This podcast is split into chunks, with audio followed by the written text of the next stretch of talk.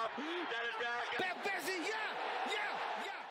Daar is hij. Ja! Ja! Daar is Klaassen, goal! Welcome to podcast 52 from Football Oranje, your home of Dutch football. I'm Michael Statham and I'm joined by Michael Bell to talk about Ajax's Champions League heartbreak against Tottenham, the end of the Eredivisie season, and a look at the Netherlands squad for the upcoming Nations League semi final. We're available on YouTube, SoundCloud, and iTunes. Make sure you like and subscribe wherever you're listening, as we really appreciate your ever growing support. Enjoy. Um, Mike, let's depress ourselves. Let's talk about Ajax losing the Champions League. Uh, but so they, they were 1 0 up after the first leg and they're 2 0 up at half time. And what happened in that second half? Why why do we find ourselves talking about such a missed chance in the history of Dutch football for a Dutch team to get so far in the Champions League?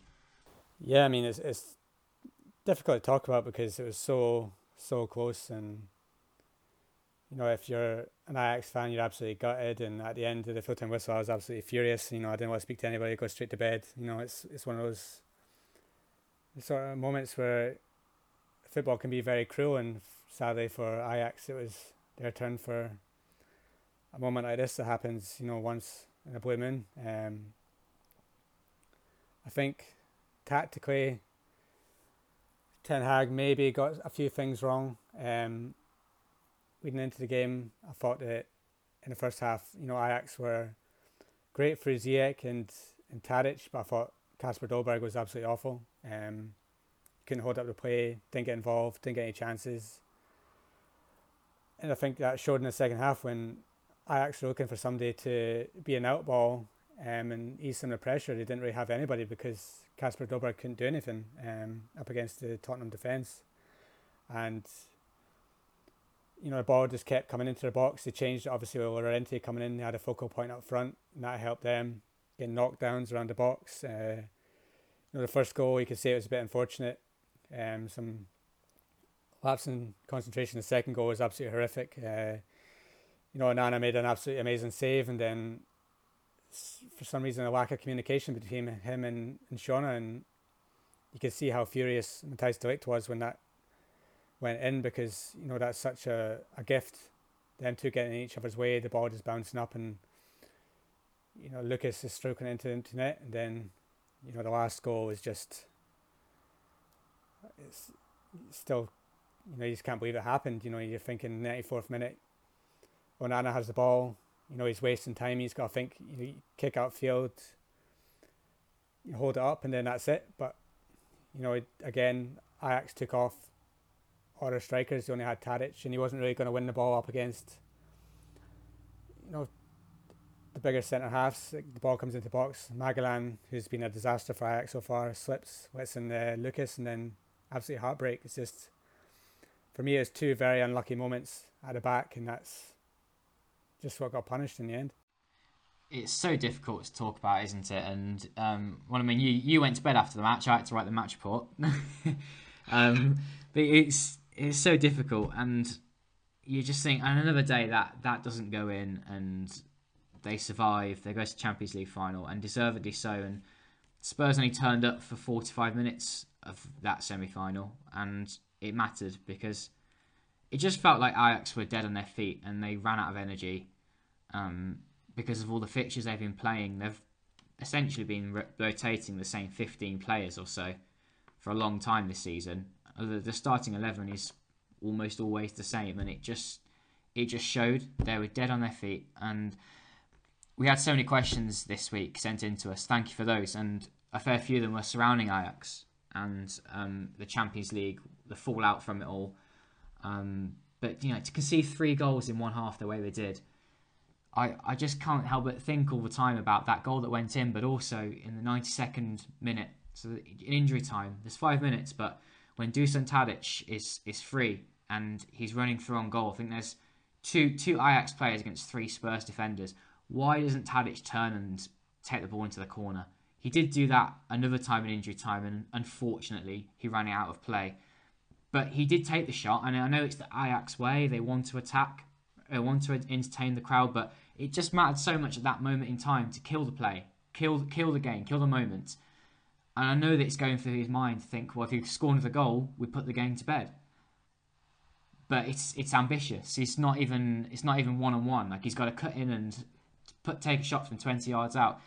He needs to turn around and take that ball into the corner. And someone as experienced Tadic, I wonder if he still is dwelling on that moment he had to just take it away.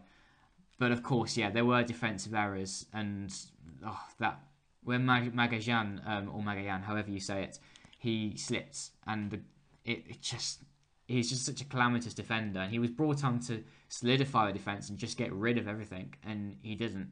And I just think he's been a waste of money for Ajax. Um, that yeah, the last few moments it's just errors all over the place. You can imagine they were very nervous, and Spurs are just throwing the kitchen sink at them, but they've got to deal better with it, haven't they?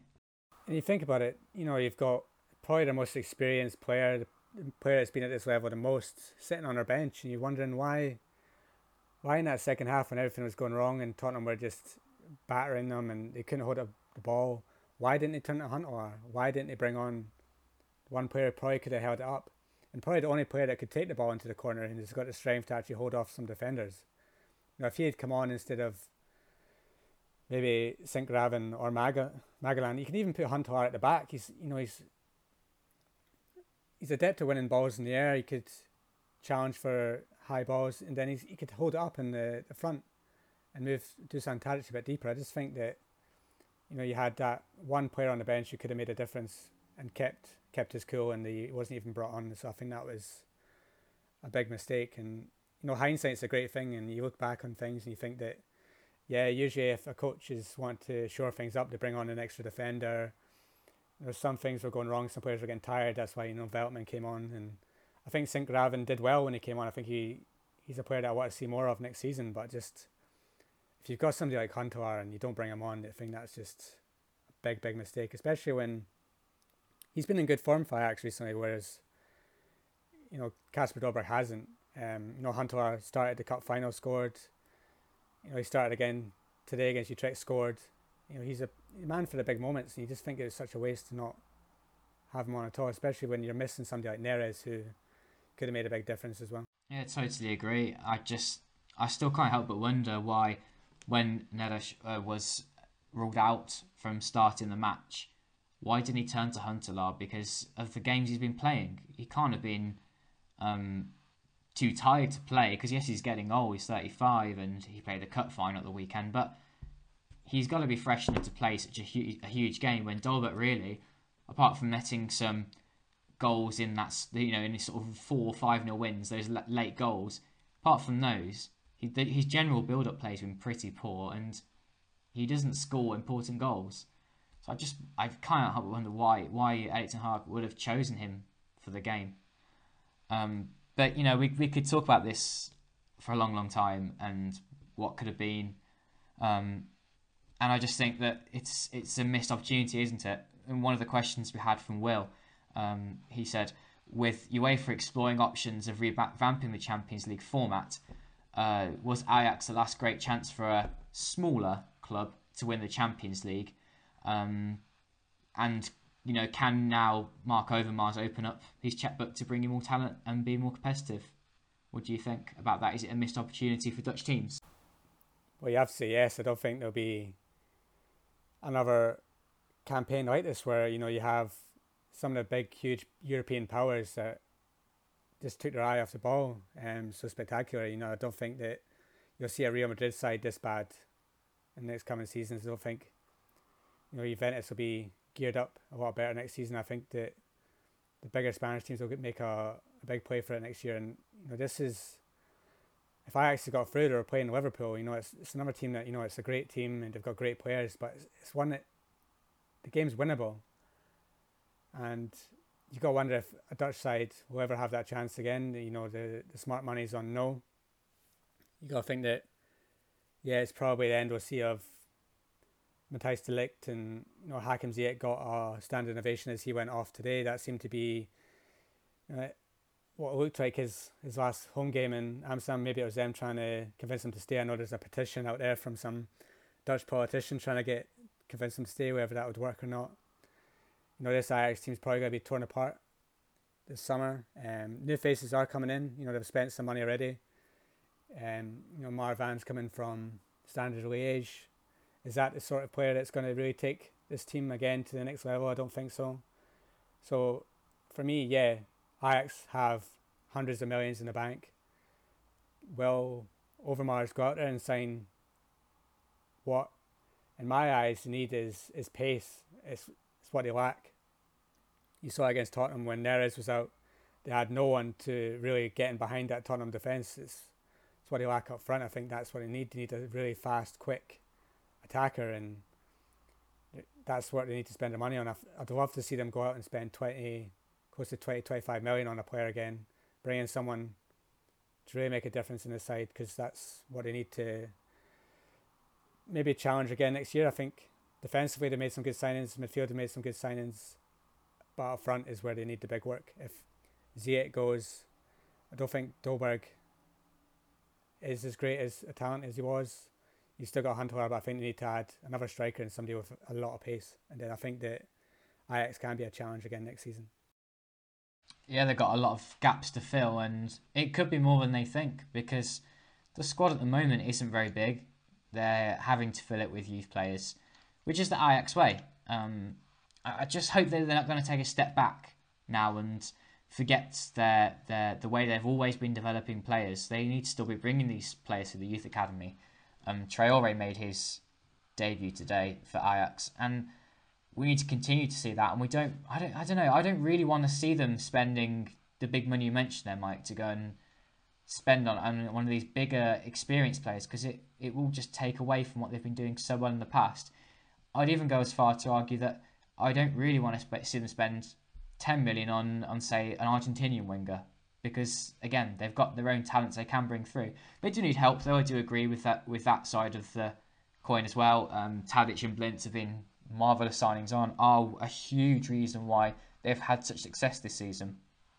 But I don't want to see them having half a squad of these expensive players, if you like. Um, for me, I think that if you're looking at the young Ajax squad at the moment, they didn't do very well in the, the second division. I think Ryan Gravenberch, um, Camp, Danny De Ligt, they're the really only ones that have sparked into the the first team this season. I, I can't see an attacker who's currently playing for the second string that would come into the the first team next season. I think that's maybe why they would need to go out and spend maybe 20, 30 million on one player um, to improve the squad for next year. Because I think they do have young talents coming through. If you look at the Ajax under 17 side, it's at the European Championship at the moment. It's mostly Ajax. And they've got Ünüvar and they've got Brian Brobbey, who's a you know a really powerful striker coming through. But these are players that are maybe one, two years away. I think next season to probably get back to being in the Champions League group stages, I think they need one or two little gaps plugged, and then the youth talents will come through the next year. Yeah, good point. There's no like immediate players coming through. There's a couple. I mean, you've got Ekkelenkamp who could make more of an impact next season. Um, but it, yeah, it just depends how many of these players stay, and that will be just their, their opinion this summer. Having now effectively won the league, we'll talk about that later, and the cup how much more can they achieve in the Netherlands? Can they repeat the Champions League success? Um, but there's a question from Casper. He asks, Will this Ajax Champions League run have a long lasting effect on the league? And will it motivate Feyenoord and PSV to do better in European competitions? I think the short answer to that is yes. Wouldn't you agree, Mike? Yeah, I think the answer is I hope so. I think we've seen that the past few years have been really disappointed by Dutch clubs um, not really taking the Europa League seriously and not really trying to go far. I think they all got knocked out early on. This year, there's been a couple of years where teams have gone out really early, really disappointing. Um, that's why the coefficient's gotten so bad over the past couple of years. I think next year the coefficient is going to be another another battle with Austria. Um, and I want to see Feyenoord and you know the the, play, the team that comes for the European playoffs and AZ really go for it in the Europa League and try and get to the group stages and try and get out there because that's a competition where you saw Eintracht Frankfurt get to the semi-finals. You know that can be a Feyenoord, that can be a you know an AZ Alkmaar. They've done um, really well in the competition in the past. Just hope to see that next year we can see another Champions League campaign with a Dutch team in the group stage, and I want to see all the Europa League teams get to the group stages as well. I don't want to see them going out to teams from from Western nations and just taking these uh, lower ranked teams lightly and then get knocked out by them because that's just been the the fact of the past couple of years, especially you know Feyenoord in the last year getting put out by a really poor side. You know, they could have went far with Van Persie. They could have gone on a wee European run, but they just didn't. Um, I think next year need to take inspiration from Ajax and realise that you know in the past five years Ajax have re- reached the final Europa League and the semi-final Champions League. If they can do it, there's no reason why PSV and Feyenoord can't, and it's about time that they started trying. Yeah, very true. And they you know, you've seen AZ do it in the past. They got to the quarterfinals of Europa League um, a couple of times. Um, and it, it is possible, uh, but you just need a couple of extra players in that squad and a, a, a, bit of luck in the way that some players will stay. A bit like what might happen at AZ this summer, because Calvin Stengs, Kostil, they're not ready to make transfers, but they are huge talents. And if they can really set, a, set put the put down the, the gauntlet, as they say, and um, have a terrific season next season, but all those individuals collectively having that, you can almost have that. Um, that prime moment to make a run in European competition, to make an impact in the Eredivisie.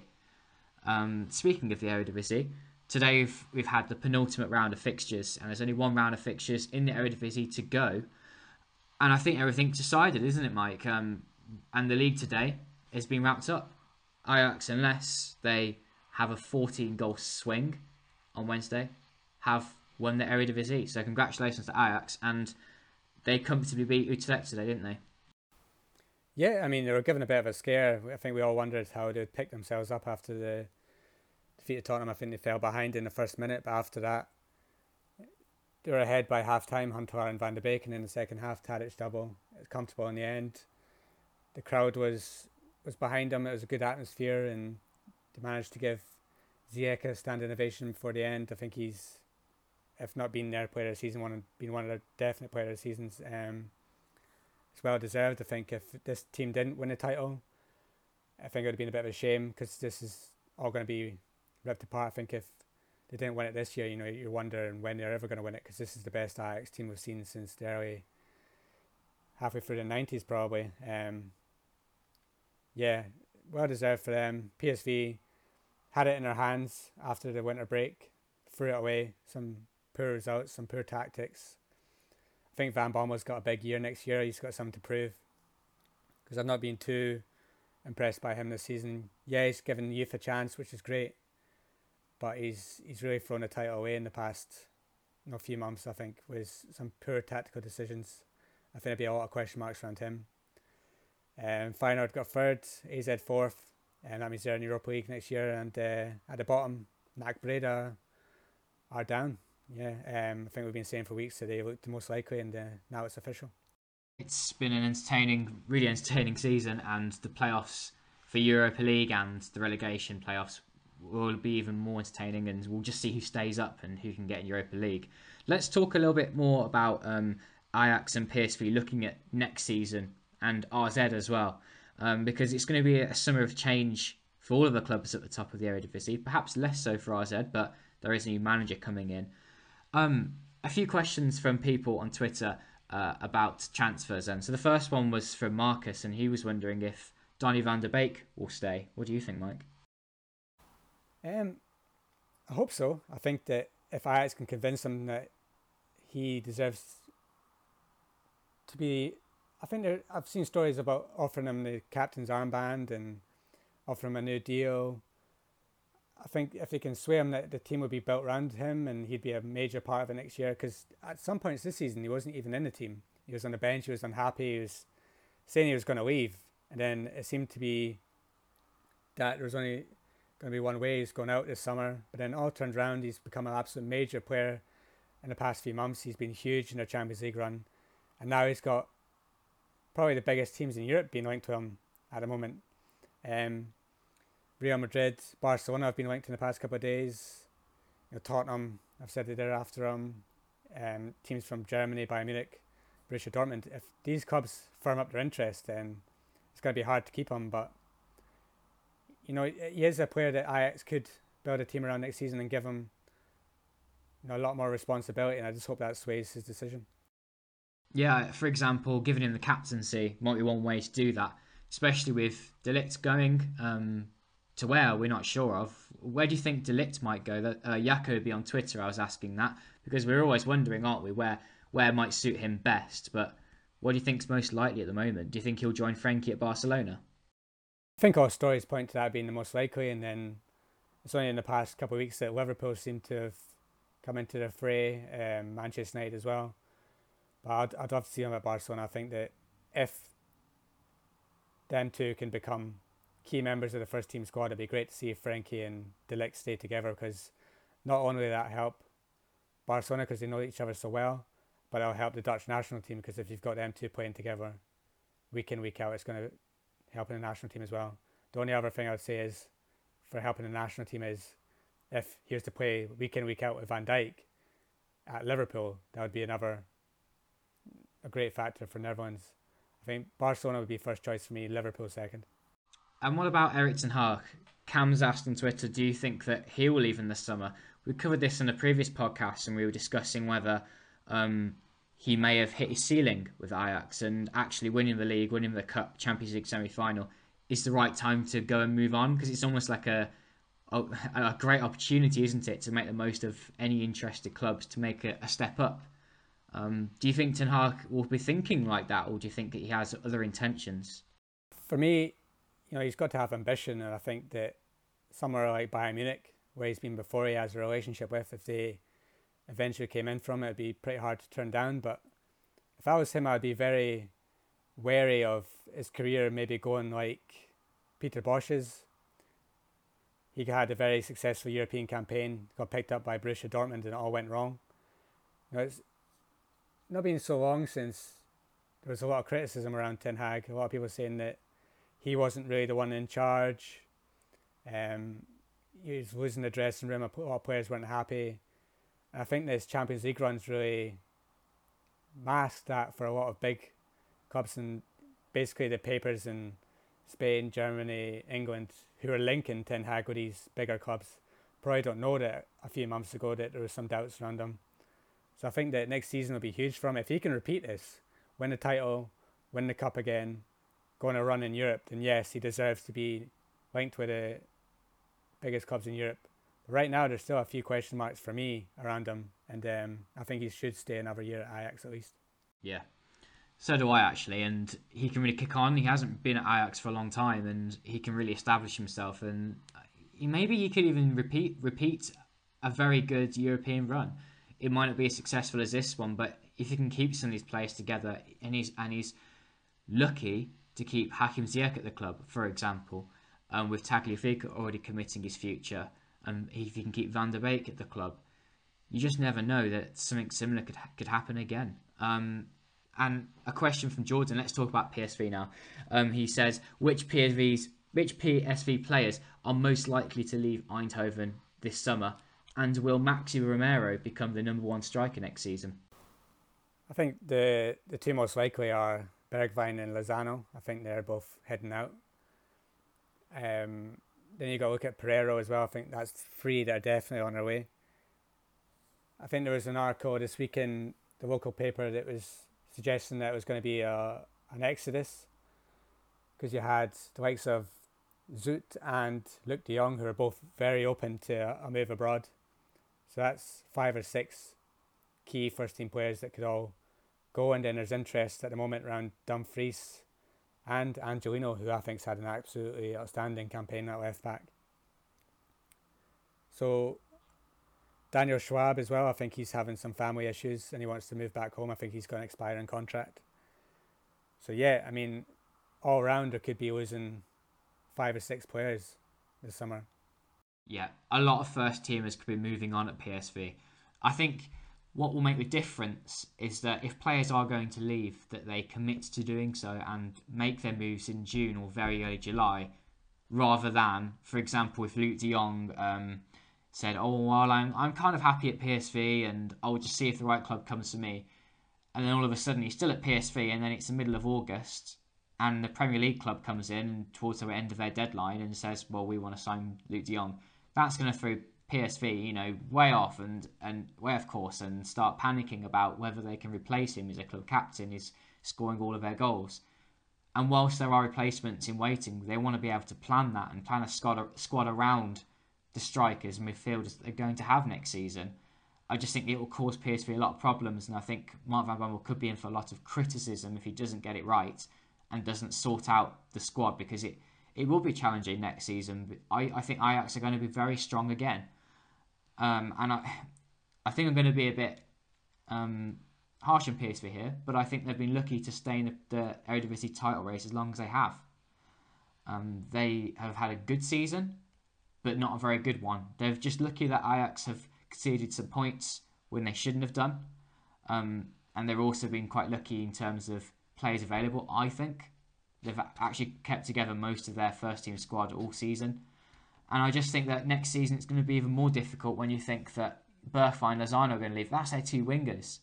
And if Luuk de Jong goes as well, there, is, there are players like Gakpo, Lammers who can come in, but you don't want to change the front three entirely to three very young and inexperienced players, especially in Europe. I think it would be very challenging for PSV if they do that.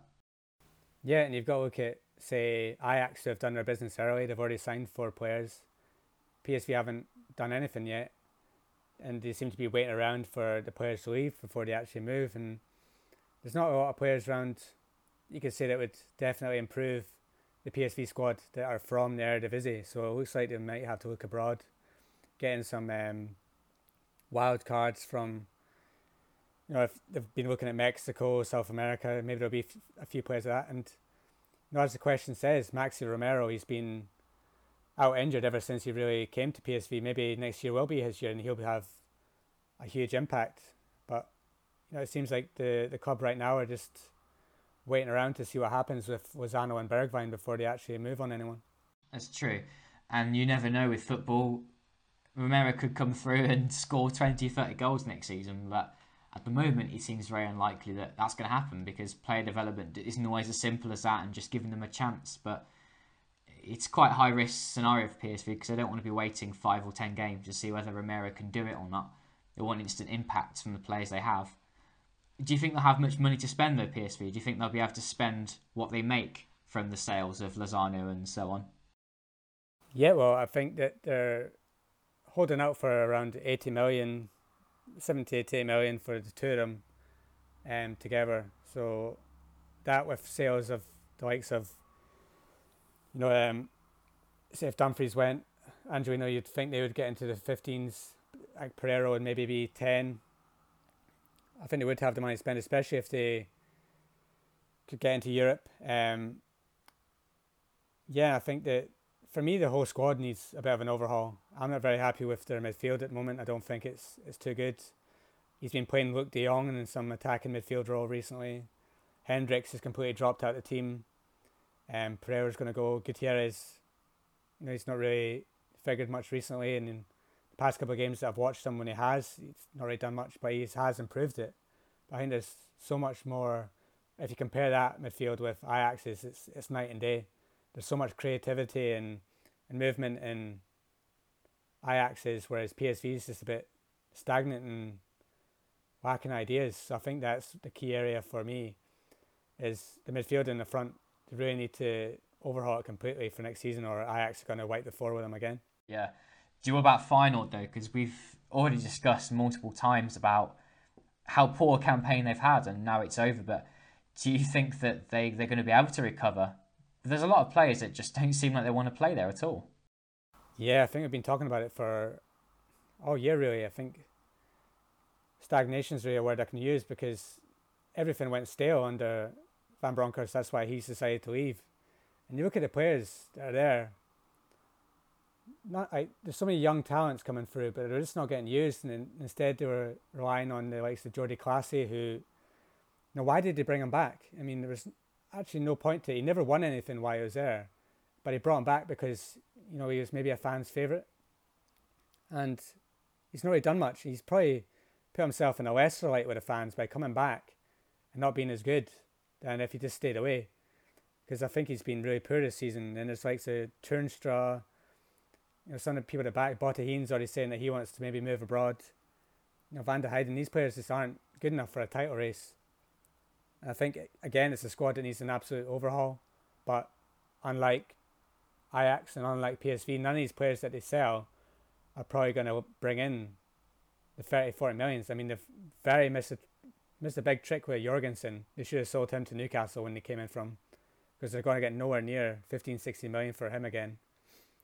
Um, you know, Van Persie's gone, he's retired. You look around the pitch, Vilhena is probably the only one that you'd say they'd get some decent money for. And then maybe next year with Stam coming in, he's just going to have to rely on youth because that really looks like their only option. Yeah, what a poor situation they've had there. But then you look at uh, PEC Zwolle. Jaap Stam hasn't got a lot of great players to work with, but he, despite a, a, few wins they had in a row to sort of secure their Eredivisie status, they really haven't had a good campaign themselves. And I, I wonder how much of that is down to Stam. Like, is he capable enough to, to to look after this final? That's a big question mark around him. I mean, yeah, I've not been too impressed. Yeah, he's kept Zwolle up, but then you look at their squad and you should say, yeah, they're much better than the teams that are below them in terms of talent of their squad. So they've done what is expected of them. They've not done more. He's not suddenly come in and they've started beating everybody. They've basically secured their survival and then they lost a few games that they shouldn't really have. So I think big question marks of him going into Feyenoord. I know he wasn't universally liked when he was at Reading. I don't think if you're a PEC Zwolle fan, I don't think you'd say that he's done an absolutely amazing job with them. So yeah, is he a man to bring through young talents and nurture them? I have my doubts. Um, you know, I think he's handed in a few targets to the Feyenoord directors and the players like Younes Namli, who's at Zwolle. Yeah, he's Zwolle's best player, but is he good enough for a Feyenoord team that you know, you think would be wanting the title, and probably not. So I think it's it's another year of rebuilding for Feyenoord. I think it's a club that relies on bringing through talents and then selling them for money, whereas I don't think that's going to happen this summer. So you're going to look at next year, maybe hopefully the likes of Dylan Vente and Kökçü can come into the first team and uh, really lift the side because that's really the only chance they've got of doing something good next season. Feyenoord are looking for these youth players to really step up.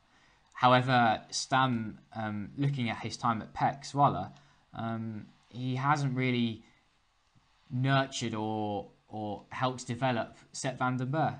Yes, he's 17, um, and playing at centre back. That's a a big position to play at that age. But before Stam came in, he was playing regularly. Now he's not. Now he's not really getting a game. He played um, in the final home game of the season for PEC Zwolle. But yeah, again, just leaving him out. And I don't think that's a good sign that, that Stam really trusts the youth to come and play for, for his, his side. Um, Van den Berg hasn't been perfect for PEC, but also you've got to give him the chance. You've got to try and, and, and develop him. And I, that that then leads me on to the question from Alex, and it talks about AZ. We touched upon it briefly earlier. He would like to know if AZ will be able to keep their key men and mount a challenge for top three next season. Now we agreed, didn't we, Mike, that AZ will be able to keep, I think, their best players and hopefully add to it because they have have got some um, players coming back from injury. They've also got um, positions they can definitely strengthen in. But is this an opportunity that AZ needs to take looking into next season? Because they finished this one pretty well, haven't they? They beat PSV today. Yeah, I mean, they've beaten Ajax and PSV in recent weeks. Um, Guus Til scored both goals. He's really come into form in the last few weeks. I think he was really poor at the start of the season. He was one that was you know, broke into the Netherlands side last year, and there's big things expected from this campaign. It's not really happened to him. But yeah, I think he's he's not done well enough this season to really warrant a move. I've seen him being linked with some Russian clubs. I don't think that would be the right move for him at all in his career at the moment. So yeah, I think you can see him. Calvin Stengs has signed a new deal. Uh, Boadu's has come back from a major injury. He's going to stay. Then you look at, you know, Adam Myers had a great season. He's just come out of contract. Maybe they can convince him to stay another year. Koopmeiners is still going to be there. And if they can add one or two players I think they need another centre back because I think Stam's getting older. You know, they've been playing Koopmeiners in there. I think they need another centre back. And for me, you know, Bjorn Johnsen's been pretty hopeless. But they've got Ferdy Druijf, who's been on loan at NEC this season. He's the top scorer this season in the second division. So I think they've got another striker coming through the, the youth ranks who I think they should give a chance to next year. And yeah, I think they can really build on this campaign. And if you said to me right now, if you looked at the squads of AZ and Feyenoord and the chances of who's going to finish third next year, I'd say AZ probably have a a better chance. Yeah, I'm agreed. Just want to point out that I think you said that Jaap Stam is aging in the AZ defence. I think you meant Ron Vlaar. um, but you know, you're right. You're right. Um, they need these centre backs, and Koopmeiners needs to play midfield again for me. They need to sign up Maher on a longer contract, an improved contract, and Mats Seuntjens in attack. I don't think he's been all that. Um, I don't really know why he's playing in the striker's role, um, and why they just didn't play Bjorn Johnsen for more games at the start of the campaign to give him a bit, more of a chance. Unless Van den Brom in training just looked at Johnsen and thought, no, he's he's rubbish. We signed the wrong player. Um, to then keep playing Seuntjens the whole campaign because he's a midfielder playing in a striker's role, and whilst he can link some of the play together, he's not going to be a prolific goal scorer ever uh, in his career, unfortunately. And yeah, if they can sign a new centre back or two, a new striker, move on a couple of the players who maybe aren't quite ours out more quality, they've got a good chance of mounting a top three challenge. Yes. Um, one last question about the Eredivisie before we move on to talking about the Netherlands um, um, squad for the Nations League, and it's from Marcus, and he asks whether El- Almere City can become the new team in the Eredivisie. Can they get promoted through the Eredivisie playoffs? A good start and in the promotion playoffs for the Eredivisie, but they've got a few challenges to go yet. And I have to say, Excelsior and De Graafschap, who are entering the playoffs from the Eredivisie, look like they're coming into a little bit of form towards the end of the campaign. Admittedly, um, Vitesse smashed uh, De Graafschap 6-1 today. But I, I think both teams will go in there feeling a little bit confident that they can stay up. Yeah, I mean, like, Almere City, is, it's a new name that I would like to see in the Eredivisie. It would be a nice addition to the league, but I think there's stronger teams in the promotion playoffs. I'd look at NEC Nijmegen and Sparta Rotterdam. I think these are two that have the better squads, and you'd say would be able to give the Graafschap and Excelsior a, a bigger challenge. Almere City, they drew 2 2 with Cambuur um, away from home, which is a great result for them. But I think that they're lacking a little bit of quality to reach the the actual Eredivisie. But you know, I could be wrong. I, I definitely didn't see Emmen coming up, and they did. So who knows? Um, it's really a gamble in the, the playoffs. Yeah, a, pl- a gamble, but it does make it for entertaining viewing. And Emmen coming up with Dick um, what a campaign they've had, considering they came up for these playoffs and no one gave him a hope. Um, and how is he not being nominated for the Dutch Manager of the Year awards? Because yes, there have been some good campaigns this season for Maurice Steijn at VVV um, and for Erik ten at Ajax. But Van Bommel's been nominated, Van den Brom's been nominated, and um, the one more person as well. Could I just have the name of that one? Oh, I can't remember who it is now. Uh, uh Adrie Koster for Willem Yeah, absolutely right. Um, and I just think Dick Lukkien should be in that those five people. What a campaign they've had, and to, to defeat all the odds and stay up. Definitely, I, I'm eating humble pie because I didn't think they'd stay up. They thought they were certainties for bottom three, but they've just shown some fight, and I think that's what you need to stay up in in the Eredivisie. They've made the most of the fact that not all of the clubs in the Eredivisie um, have looked like um, having quality squads and playing great football this season. So they've kind of made the most of that drop in quality, I guess. Yeah, I think Emmen have had a great campaign. I think it is a disgrace that he hasn't been nominated, especially when you look at Maurice Steijn has been nominated, but VVV are only two places above Emmen. They're 12th. It's not as if Steijn's taken VVV from what he did last year and improved on it. He hasn't. So for him to be nominated again, yeah, you can say he's working with a smaller budget, but so is Lukkien at Emmen. He's done wonders with a team that is basically a second division team and have managed to stay up comfortably with one game still to go. So, yeah, I wonder why he's not really been nominated, especially over over Steijn, and you got to wonder why you know, Van den Brom is in there with AZ fourth, and maybe he could always make an argument that has Van Bommel really improved PSV from last year? No, he's just been nominated because they're in the title race and they had still a chance of winning the title when the nominations are made. So, yeah, I don't think that. I think Ten Hag's going to win it, and he deserves to because of the, the way that Ajax have won the league after you know five years and won the cup and they made the Champions League semi-finals. But if I was going to pick a second, it would be looking at Emmen. Totally. Uh, Ten Hag probably should get it first of all, but Lukkien should probably be the second choice for that in that list. Let's talk about the Netherlands squad for the Nations League. Um, there's two questions we had in about Donny van der Beek.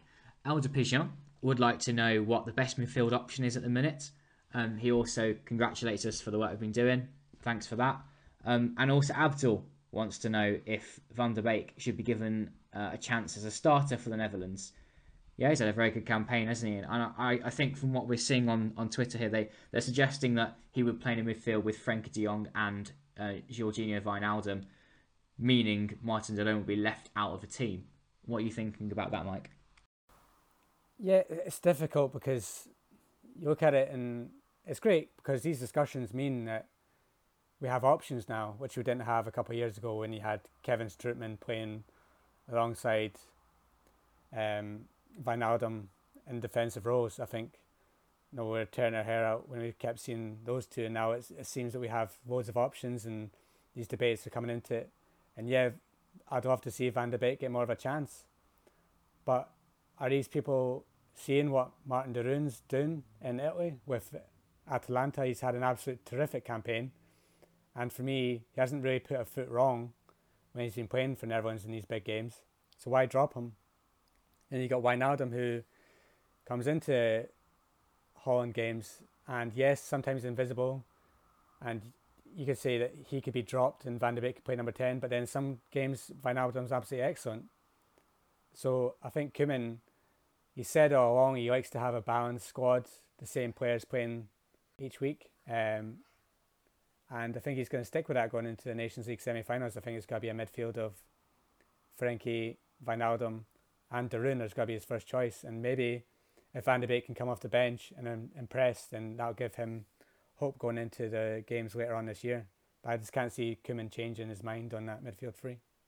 No, and I think uh, Van der Beek is an option for those games where the Netherlands are going to have a lot of possession and they, they're meant to attack. But the game against England, they need someone to sit deeper um, next to Frenkie de Jong, and De Roon is that perfect man. So I wouldn't change it, um, just like you wouldn't, Mike. And, and Van der Beek is always an option off the bench. Uh, and you know, you look at that starting eleven now, and oh, Ronald is just. I think it's just, it's such a great job for Holland and how he set up the team, um, the tactics he's, he's employed, and there's such a good spirit about the whole team. But it's because the team's now settled. The goalkeeper, the, the back four is looking pretty solid again. Um, now Dumfries has, has emerged to be the right back, but also Daley Blind is looking better at left back. And there was a time that we really were thinking that, that that was the weak spot, that was the one we can repick on. But his campaign with Ajax just fills you with more with confidence that he can play at left back and he can do a job there. Um, midfield, as we just discussed, it seems to be pretty settled now.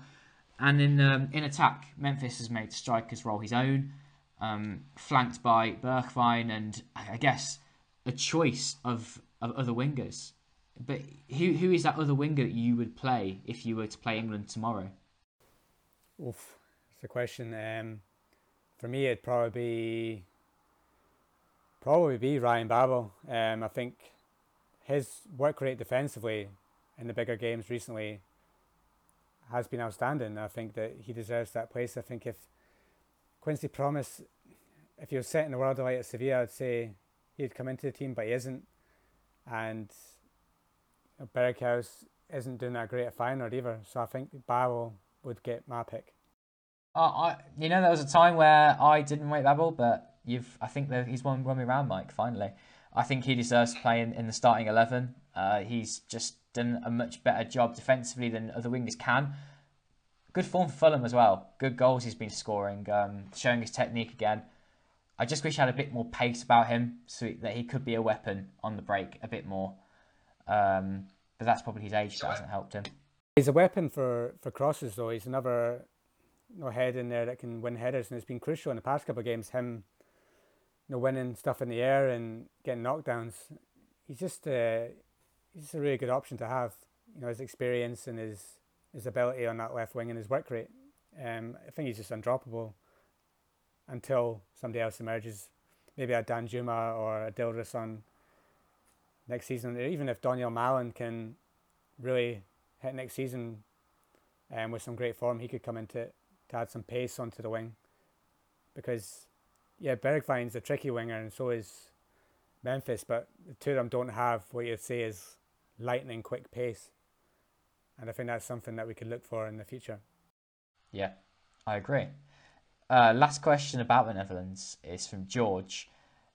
He, he, if you could choose one striker for the Netherlands squad who hasn't been called up, who would you select? If I was to pick one right now that hasn't been selected, it's not in the provisional squad, so not Weghorst, who hasn't really been in the squad recently, not Luuk de Jong. For me, out of the options that Netherlands have at the moment, which are very, very small, um, I don't think Lammers is ready. I don't think Sierhuis is ready. Vincent Janssen's not playing. You know, of all the Dutch strikers in the Eredivisie at the moment, if you had to pick one to come into your side, I would go with Huntelaar. Um, I think off the bench, very experienced, and he can still score goals. And he he loved playing for Holland, and he always had Van Persie in the way. He his passion, his his drive, his physical ability up front. I think he's he's a great option if you're looking for somebody just to sit on the bench, be maybe that third choice. Why not Huntelaar? Yeah, um, personally, I would choose Donyell Malen, but th- this is after me having a whole podcast to think about it. I did see this question beforehand, and we even had to discuss it, Mike, because we, we just couldn't think of anyone. There are Dutch strikers that exist, but if are they actually good? Mm, for the Dutch national team, maybe not. And Malen will be someone for the future, so maybe he's the option you pick if you want to blood some youth and give him an opportunity. But his place right now lies with the under 21s and Jong Oranje and to develop further before he can be picked for the first team. I was going to say, you know, it is a problem for Netherlands at the moment is the lack of strikers. But if you look at the under 19s, the under 21s, and the under 17s, they're coming through. It's just going to take three or four years before. Maybe if we're doing this podcast in four years, we'll be having a debate where, you know, there'll be five or six great strikers like Redan, you know, Lammers, Sierhuis, Malen, um, Brobbey, you know, all these ones will start coming through, and then there'll be packed full, full of forwards. But right now, it's just a it's just a big problem position. Luckily, we have Memphis, and he's he's got it on his own right now. Um, if we're doing a podcast four years time, I mean when we're doing a podcast in four years oh, time. Of course. Mm. um, final question of the podcast from David. He asks, "What's the chance of Toronto FC acquiring Arjen Robben? who's out of contract to Bayern Munich this summer? Is he going to move to the MLS?" Well, you wouldn't have thought so, but then it seems to be all the all the newspapers, even like the, the Telegraph, the Bild in Germany. That's the one team that keeps getting at, um, linked. Uh, you know, reports now saying he's, saying he's turned down Inter Milan. You know, there's the option of going to either Groningen or PSV that you'd say would probably be the likely ones, but Toronto's name's in there as well. And yeah, it looks like they stand a fighting chance of convincing him to move to the MLS. I think it'd be a good last little foray for him to go to America, um, earn a bit of money, do something over there. But personally, I'd like to see him back in the Eredivisie next season. I think what we've had from Dirk Kuyt coming back, we've had from Huntelaar and Van Persie coming back, and what impact they've had in their sides, I'd love to see Robben next year. You know, we're talking about PSV earlier on, maybe not being able to get their squad ready for another title challenge next year. If they signed Arjen Robben, that totally changes it. I think he would be unreal in the Eredivisie next season. He, he'd be a bit part player. He'd be like Van Persie is now. You know, he'd miss out a few games here and there.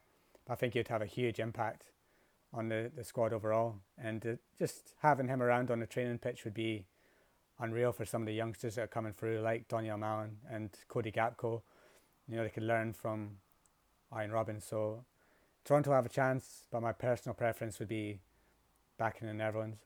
Mm, yeah, I think it would just change the whole dynamic of next season if Robben comes back to PSV.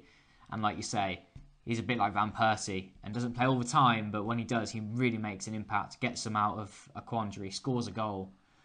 Um, well, Mike, thank you for joining me, and we look forward to doing another podcast next week, don't we? Yes. Yeah. Speak to you soon.